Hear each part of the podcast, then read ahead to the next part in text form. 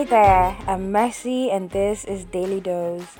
Daily Dose is about sharing God's Word with you, one scripture per day.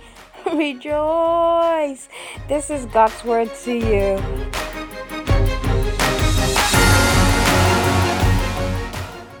In today's episode, we would be reading from Genesis 32, verse 10, and I will be reading from the Easy Bible translation. It says, You have always loved me you have continued to be kind to me. I am not worth this. When I crossed the Jordan River to go to Haran, I only had my stick. But now I can make two big groups of people and animals. Genesis 32, verse 10. How would you describe Jacob? Not the one from your primary school, but the one from the Bible, who is loved by his mom and planned with her to steal what belongs to his brother. Yes, that one. You know we can tag him as unworthy of forgiveness and unworthy of any chance at anything legendary.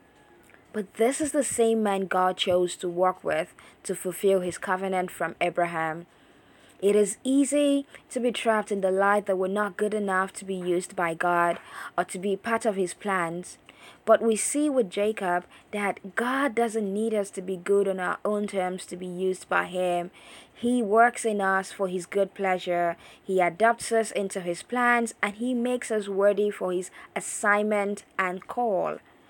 Every time you feel trapped by the lies of the devil, remind yourself saying, I am part of a bigger plan. Jesus went the way to ensure that I am saved. Because of this, I in turn bring others to the light of God's truth. I refuse to be defined by who I used to be. I am a new man in God. I have a new name, and I need speaks of royalty. Your day is blessed and you're highly favored.